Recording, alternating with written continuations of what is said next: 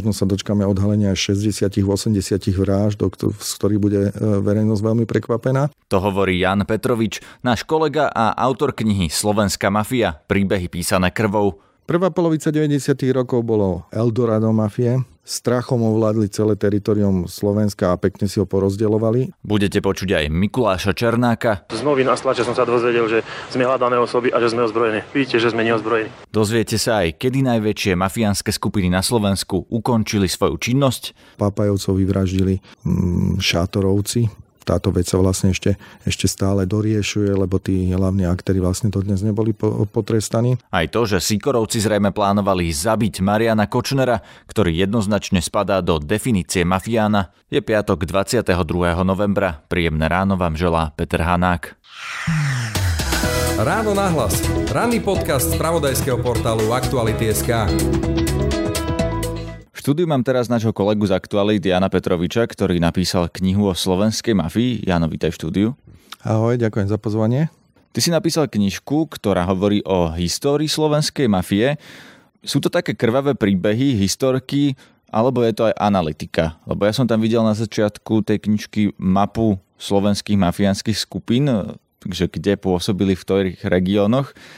Tak povedz, že či sú to príbehy, alebo je to aj nejaká analytika? Čistá analytika by sa mi zdala dosť nudná. Podľa mňa každého čitateľa viac priláka, keď e, píšeš nejaký putavý autentický príbeh a cez neho vlastne ukážeš, ako napríklad tá mafia fungovala, ale je pravda, že som sa snažil urobiť príbehy prakticky o všetkých veľkých násilníckých mafiánskych skupinách, ktoré od začiatku 90. rokov fungovali na Slovensku. Takže tá mapa zodpovedá aj tomu obsahu, že naozaj je tam o každej mafiánskej skupine z každého toho regiónu čo si spomenuté. Je tam aj pár informácií o tom, z čoho sa vlastne oni zrodili, ako sa ďalej vyvíjali a prečo už dnes nehrá na Slovensku prím násilnícka, ale skôr ekonomická mafia. K tomu sa chcem aj dostať, že opoziční politici hlavne často tvrdia, sú to slova aj Andreja Kisku, že Slovensko je mafiánsky štát. V týchto dňoch sa rozhoduje, či Slovensko je alebo nie je mafiánskym štátom.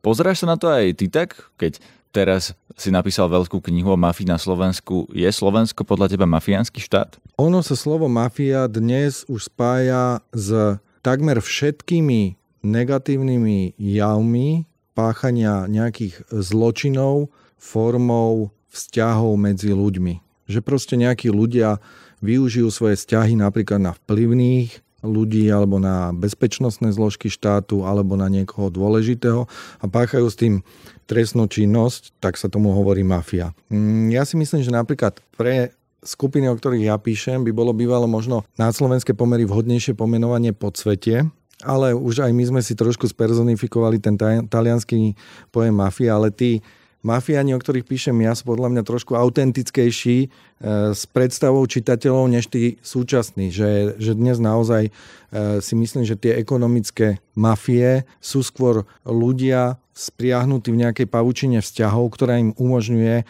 dostať sa k obrovským e, peniazom, ale na rozdiel od tej minulosti, o ktorej píšem ja, málo kedy už pritom páchajú násilie. Takže ty vlastne píšeš hlavne o tých mafiánskych skupinách násilnických z 90. rokov.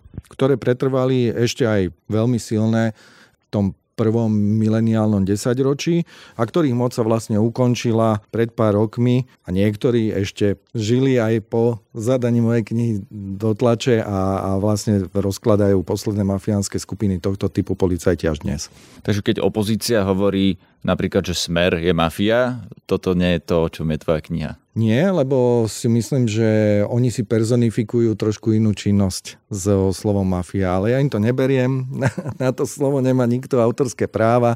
Proste áno, chápem, že, že dnešná situácia je taká, že, že sa mafiou označuje čosi iné, než to, o čom píšem ja. No a to je tá ekonomická trestná činnosť. Tak skús povedať, že čo je tá mafia dnes vlastne? V minulosti na Slovensku vznikli mafiánske klany, ktoré si všimli, že na Zemi je strašne veľa peňazí a stačí ich zdvihnúť a že mnoho ľudí z obavy pred tým, že by došlo k nejakému fyzickému útoku na nich alebo, alebo fyzickej hrozbe, že by sa im mohlo niečo stať, pred nimi cúvnu. To bol taký princíp toho, ako fungovali tieto klany.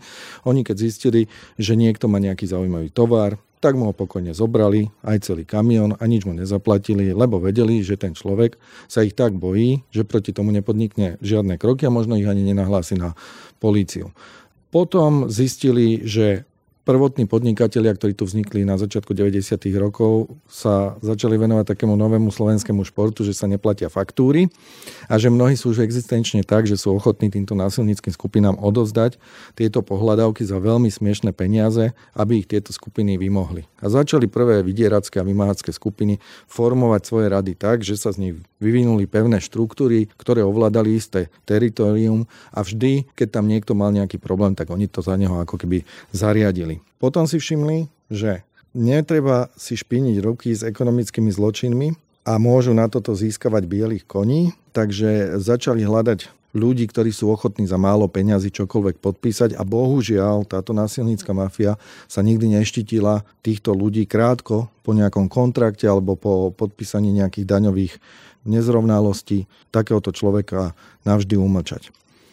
Čiže tieto metódy sa v podstate páči aj tej dnešnej ekonomickej mafii, ale ona už pracuje s bielými goliermi, ona si už ruky špiniť nebude, už vie, že dnes netreba, dajme tomu toho bieleho konia umlčať, ale že stačí urobiť sériu veľkých podvodov, prevodov e, tých firiem cez množstvo bielých koní a skončia v nejakej krajine, e, kde vlastne slovenskí policajti by, by im trvalo strašne dlho, aby zistili, či taký človek vôbec existuje. Čiže vymenili tie násilnícke metódy za nejakú šikovnosť a prefikanosť a z toho dnes profitujú. Ale profitujú na čom? Už to zrejme nie je vydieranie alebo nejaké výpalníctvo, že príde do podniku nejaký silný chlapec so zbraňou a vypýta si výpalné za ochranu, alebo toto ešte funguje? Tie preživšie alebo preživšie mafiánske gangy alebo skupiny, ktoré, ktoré tu sú dodnes, alebo ich pozostatky, tak e, majú dodnes e, pod kontrolou e, nejaké bezpečnostné služby, ale to poskytovanie ochrany je už úplne legalizované na zmluvu a myslím si, že tam ani nejde o to, aby poskytovali fingovanú ochranu, ale že reálne tých ľudí aj nasadzujú. Dobre, ale toto výpalníctvo teda už nefunguje na Slovensku? Už to naozaj nie je ako v 90. rokoch, že niekto od teba bude žiadať peniaze za ochranu, alebo je to tým legálnym spôsobom, že musíš si najať nejakú sbs ktorá ti vlastne poskytuje ochranu? SBSky s radosťou poskytujú ochranu a myslím, že aj väčšina podnikov ich má. E, nemyslím si, že by, že by, že by to bolo v takom gigantickom e, rozmere, ako to bývalo v 90. rokoch, že by sa vyžadovali nejaké obrovské peniaze z, z tržby, ktoré by boli nelegálne odvádzané. Určite všetko je na faktúry, ale treba sa spýtať podnikateľov, ktorí mimochodom ani v 90. rokoch nie veľmi radi spolupracovali s policiou, keď mali takéto problémy. To boli práve tie obavy z toho, že môže prísť nejakej fyzickej likvidácii niekoho, kto by sa proti ním postavil. Takže ich sa treba spýtať, že či náhodou ešte dodnes niečo neplatia, ale myslím si, že aj odborníci, napríklad Eva Mišiková, bývalá prokurátorka generálnej prokuratúry, hovorí, že v tých 90. rokoch platilo zrejme 80 až viac percent podnikov výpalnej mafii a že podľa nej to dnes je myslím okolo takých 20% tých podnikov. Takže asi tak sme sa posunuli za tie roky. Kedy sme sa takto posunuli? Kedy sa skončilo takéto obdobie bosov a tých mafiánskych skupín, o ktorých píšeš ty, a to sú tí Jakšikovci, Takáčovci, Sikorovci a tak ďalej. Kedy sme sa od tohto posunuli do dnešného stavu? Kedy sa to zlomilo? Tým, že oni sa vyvraždili navzájom, alebo tým, že policia proti ním tvrdo zakročila? Čo sa zmenilo a kedy? Prvá polovica 90. rokov bolo, bola Eldorado mafie. To proste tí najväčší násilníci pozakladali tak vážne skupiny, že, že prakticky strachom ovládli celé teritorium Slovenska a pekne si ho porozdeľovali. Druhá polovica 90. rokov bola obdobím ich krvavej vojny. Tam sa to začalo naozaj ukazovať, že ich je veľa na také malé územie a začali si silno konkurovať a vyrastali noví, ktorí chceli medzi sebou e, získať väčší rešpekt. Napríklad e, skupina Mikuláša Černáka tá fungovala zhruba 6 rokov, od nejakého roku 93 do konca roka 97, kedy sa Mikuláš Černák so svojím pobočníkom vtedajším Janom Kanom dobrovoľne prihlasili na políciu. Až z novín a stlače som sa dozvedel, že sme hľadané osoby a že sme ozbrojení. Vidíte, že sme neozbrojení. Sme tu na sami. Mikuláš Černák spolu s Jánom Kánom čakali na vyšetrovateľa 3 čtvrte hodinu, počas ktorej nás všetkých tento policajt posielal preparkovať si vozidlá. Napokon prišiel vyšetrovateľ Jaroslav Koštiaľ. Vy ste prišiel na listu kde? Ja som neprišiel, ja som prišiel na, na základe mass media sa prihlásiť, že ma hľadajú. Dozvedel som sa to včera v noci, tak som tu. Chcete ísť dobrovoľne? Dobrovoľne pôjdem. Sikorovská skupina zhruba pol roka predtým prišla o svojho e, prvotného zakladateľa Miroslava Sikoru, ktorého v Bratislave zálo, e, ktorého zavraždili a po ňom prebral vlastne jeho pobočník Robert Lališ moc na touto skupinou. Chvíľu to tak vyzeralo, že sú paralizovaní a že sa nejako e, možno ani nepozbierajú, ale oni veľmi rýchlo aj po tom Černakovom vydaní sa do rúk polície vlastne založili veľmi efektívny a fungujúci organizmus, ktorý ovládal celé také vetvy smerom od Bratislavy napríklad na Záhorie, na Senec, mali proste rôzne takéto pobočky a fungovali až do nejakého roku, hadam 2008, kedy prvýkrát začali niektorí ľudia e, tak akože masívnejšie spolupracovať s políciou a odhalovať úplne to vnútro skupiny. No a napokon vlastne e, bývalý, bývalý e, on sa dáva do pozície poskoka to bosa tejto skupiny, e, Juraj Bilík, vlastne odhalil aj tie krvavé zločiny. Počas jedného súdneho procesu sa rozhodol, že už nebude mlčať a že, že prehovorí, takže vlastne oni boli paralizovaní niekde medzi rokmi 2012-2015 tak, že, že, že prakticky celé to veľké jadro tejto skupiny je pozatvárané. To sú tie by som povedal, najmocnejšie. E, v Dunajskej strede nastal taký rozkol v tej Dunajsko-stredskej e, skupine a, a Papajovcov vyvraždili mm, Šátorovci, táto vec sa vlastne ešte, ešte stále doriešuje, lebo tí hlavní aktéry vlastne to dnes neboli potrestaní. No a tí šatorovci ako keby tu vládli najdlhšie. To bol človek, e, ktorý bol na Slovensku dlhé roky v pátraní a napriek tomu sa ukazuje, že v tejto ilegalite e, dokázal organizovať veľmi krvavé zločiny. Na južnom Slovensku zmizli desiatky ľudí. Prokurátor, ktorý v súčasnosti e, úspešne dokončil prvú časť ich zločineckej éry tým, že už 9, za 9 vražd sú odsudení jednotliví aktéry, tak ohlasuje, že je vysoko pravdepodobné vzhľadom na to, že, že mnohí hlavní predstavitelia, hlavne eh, ten Žol Naď alias Čonty, ktorý ostal ako pohroboch tých bosov, veľmi rozpráva, takže že možno sa dočkáme odhalenia 60-80 vražd, z ktorých bude e, verejnosť veľmi prekvapená. Čiže to skončilo... Prepač, že to sú ešte stále neodhalené vraždy, my nevieme, že, um, kde sú tí ľudia, čo sú, kto sú obete, alebo to už sú vraždy, ktoré sa vyšetrujú? Tie vraždy sa podľa môjho názoru v súčasnosti už vyšetrujú, ale tí ľudia boli dlhé roky evidovaní ako zmiznutí, akože sa oni o ich osude veľa nevedeli vedelo a postupne tým, že títo ľudia začali rozprávať, tak sa klasifikuje to ich zmiznutie ako vražda. Oni vlastne objasňujú, že v ktorých rokoch a z akých dôvodov títo ľudia zmizli. Už by som len na krátučko povedal ešte jednej veľkej skupine také isté triedenie alebo preberanie moci bolo aj na východnom Slovensku, kde vlastne v 97. roku sa postarali Černákovci pravdepodobne v spolupráci so Sikorovcami o to, aby sa zbavili pôvodného košického prvotného bosa podsvetia Roberta Holuba. A to, tam si dosadil Černák sebe lo, lojálneho Karola Kolárika, ale nespokojný pohrobok po Holubovi a jeho pobočníkovi Fabianovi eh, Dušan Borženský eh, zariadil, že tento Kolárik bol veľmi rýchlo eh, zastrelený. A po Kolárikovi to prebrali vlastne okoličániovci, to je ten Robert Okoličany, ktorý bol, myslím, pred rokom alebo pred dvoma definitívne odsudený na doživotie za takú sériu vraždy, tiež sa vysporiadaval s takou menšou konkurenciou a dodnes je na úteku. Čiže to triedenie sa skončilo podľa môjho odhadu niekedy na konci toho prvého mileniálneho desaťročia a vlastne odtedy sledujeme len také dozvuky. Už mnohé tie skupiny boli rozpracované, proti mnohým boli razie a boli svojím spôsobom rozložené. Takú poslednú veľkú raziu si pamätáme e, proti Piťovcom. To nasadili policajti helikoptéru a podobné metódy. Prečo Piťovci to ťahali až tak dlho? Prečo proti ním policia takto výrazne zasiahla a teda postavila ich pred súd až niekedy v roku 2010 to bolo, alebo 2011? nie že posledná, to by som skôr povedal, že tak mediálne najviac zapamätateľná, pretože do rodinného domu, ktorý vyzeral ako pevnosť, v ktorom žil eh, Juraj Ondrejčak so svojou rodinou v Lamači, kde bola centrála tejto zločineckej skupiny, priletel vrtulník, takže to si podľa mňa ľudia najviac zapamätali. Samozrejme, po, tomto, to, po tejto kvázi jeden, ešte bolo viacero úderov proti Piťovcom a vlastne len, myslím, pred rokom, pred dvoma bola naposledy tá gondola, kde ešte dočisťovali také tie zvyšky tých ľudí, ktorí ostali, ostali vonku. A už aj Piťovci dnes a dokonca aj ich boss začína rozprávať aj o tých najkrvavejších zločinov, ktoré sa mali dopustiť ešte počas tej bratislavskej vojny. No oni prišli na scénu ako poslední, pretože ich Robert Lališ šéf Sikorovcov vylúčil e, Juraja Ondrejčaka s jeho bývalým povočníkom Poloným zo skupiny.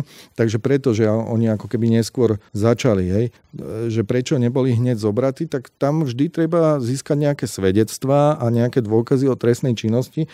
Napríklad po tej akcii Eden neboli Piťovci súdení za hrdelné zločiny. Tam išlo o rôzne násilnícke veci ako vydieranie kebabárne a iných prevádzok, ktoré sa nazbierali a v konečnom súčte mu vtedy vyniesli nejakých 16 rokov väzenia.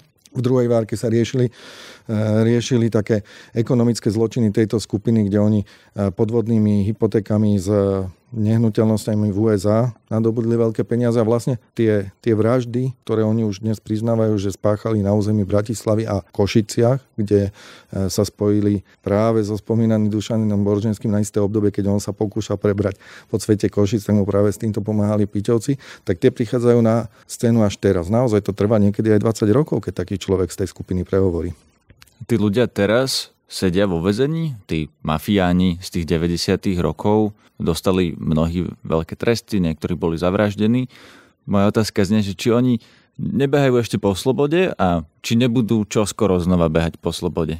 Najnásilneckejšie typy zločincov sa buď to v 90. rokoch vyvraždili alebo boli zavretí a dostali prísne tresty. Mnohí do živote, do živote má Mikuláš Černák, do živote má takisto Robert Lališ, ale na Slovensku sa neudeluje trest do životného väzenia bez možnosti podmienečného prepustenia, čiže po 25 rokoch sa môže začať zvažovať, ak tento človek požiada o podmienečné prepustenie, či už je natoľko resocializovaný tým dlhodobým pobytom vo väzení, že by nebol natoľko nebezpečný pre spoločnosť. To už zhruba o 2-3 roky čaká aj Mikuláša Černáka a komunita ľudí, ktorú zaujíma toto prostredie, veľmi očakáva, ako on na to zareaguje a mnohí predpokladajú, že jeho prelomenie mlčania v roku 2014, po ktorej sme sa dozvedeli o sérii vyše 20 vražd, o ktorých vtedy ani sa veľmi nevedelo, že, že, to, že to mohli byť vraždy, e, že sa to pripisuje tomu, že on naozaj chcel už porozprávať celú tú pravdu, aby preukázal, že spolupracuje s policiou a mnohí sa domnievajú, že práve toto je ten dôvod, že, že požiada o to prepustenie. Robert Lališ je iný prípad. Ten bol v okamihu, keď videl, že mu začínajú zatvárať tie jednotlivé podskupiny, že sa zaťahuje slučka, tak ten sa vydal na útek a dolapili ho až v roku 2015 v Nemecku. Prakticky už behal, bežal súdny proces s jeho hlavnou skupinou, kde boli tie prvé vraždy v rámci Bratislavskej e, vojny podsvetia, kde došlo k vyvraždeniu skupiny Diničovcov, tak on až počas tohto súdu bol dodaný na lavicu obžalovaný. Čiže ten dostal do živote prakticky až pred pár rokmi, ten bude veľmi dlho vo vezení, ale napríklad taký Dušan Borženský, ktorý zvádzal tú e, mafiánsku vojnu so svojím e, súperom Karolom Kolárikom, sa veľmi intenzívne pokúša dosiahnuť podmienečné prepustenie už v týchto dňoch, už to niekoľkokrát skúsil, už dokonca boli náznaky, že bude prepustený, on nemá do živote. A už je na slobode aj viacero zločincov, ktorí dostali menšie tresty. Ja si myslím, že na slobode nám ostali ekonómovia, tam je veľké nebezpečie, že tí ani neinklinujú k tomu, že by chceli páchať nejaké vraždy alebo nejaké násilné činy, ale u nich je nebezpečie, že ich to stále láka na tú šikmú plochu a že môžu stále vymýšľať nové a nové druhy zločinov. Zastavme sa pri tom Mikulášovi Černákovi. Kým Mikuláš Černák vinu priznáva jeho bývalá pravá ruka, Ján Kán vyhlásil, že je nevinný a zo strany Černáka ide o pomstu. Vymýšľal si preto, lebo chcel, aby som svedčil jeho prospech. Jednoducho som nesvedčil. On je 30 alebo 40 násilných vrah. On povie, čo chce vyšetrovateľ počuť. To nie je ten Černák, čo bol v 97. Toto je, to je úplne, toto je ešte prefikanejší Černák. Ten teda bude môcť požiadať o podmienečné prepustenie. Ty si v inom rozhovore pre Mareka Vagoviča a jeho reláciu na rovinu povedal, že Černák sa podľa teba zmenil, že je to iný človek, že to väzenie jeho zmenilo. Mal by podľa teba dostať šancu ísť na slobodu? Niekoľkonásobný vrah, keď svedčí, keď sa zmenil?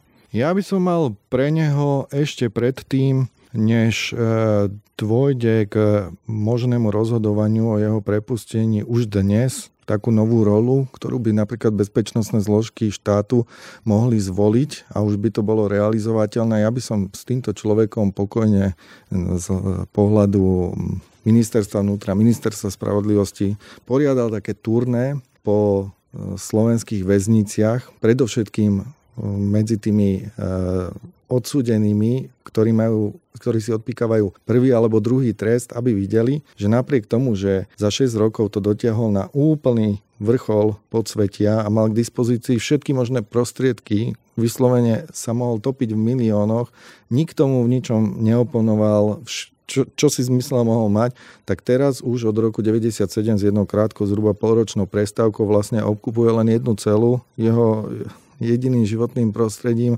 ktoré okrem toho pozná je pracovisko, kde montuje nejaké prevodovky a v sobotu si chodí zahrať basketbal s takou partiou ďalších väzňov, čo by mohla byť už teraz dobrá prevýchovná metóda, aspoň tak podľa môjho osobného názoru, možno pre niektorých e, z týchto odsudených. Ja by som to nerad hodnotil, že či, či on má na to nárok. Naozaj je to proste beštiálny spôsob prevedenia vražd opovrhnutia hodný. On síce už sa dnes veľmi kaja a, a, mnohokrát sa aj ospravedlňuje na tých súdoch. To utrpenie tých ľudí bolo obrovské. Takže toto by som nerad hodnotil, na to sa necítim byť odborníkom, aby som to dokázal ja posúdiť z mojej pozície. Ja si myslím, že novinári by mali skôr odsledovať a priniesť ľuďom obraz, čo sa deje a nie rozhodovať o tom, že či prepúšťať alebo neprepúšťať nejakého zločinca. Mýto pod Jumbierom.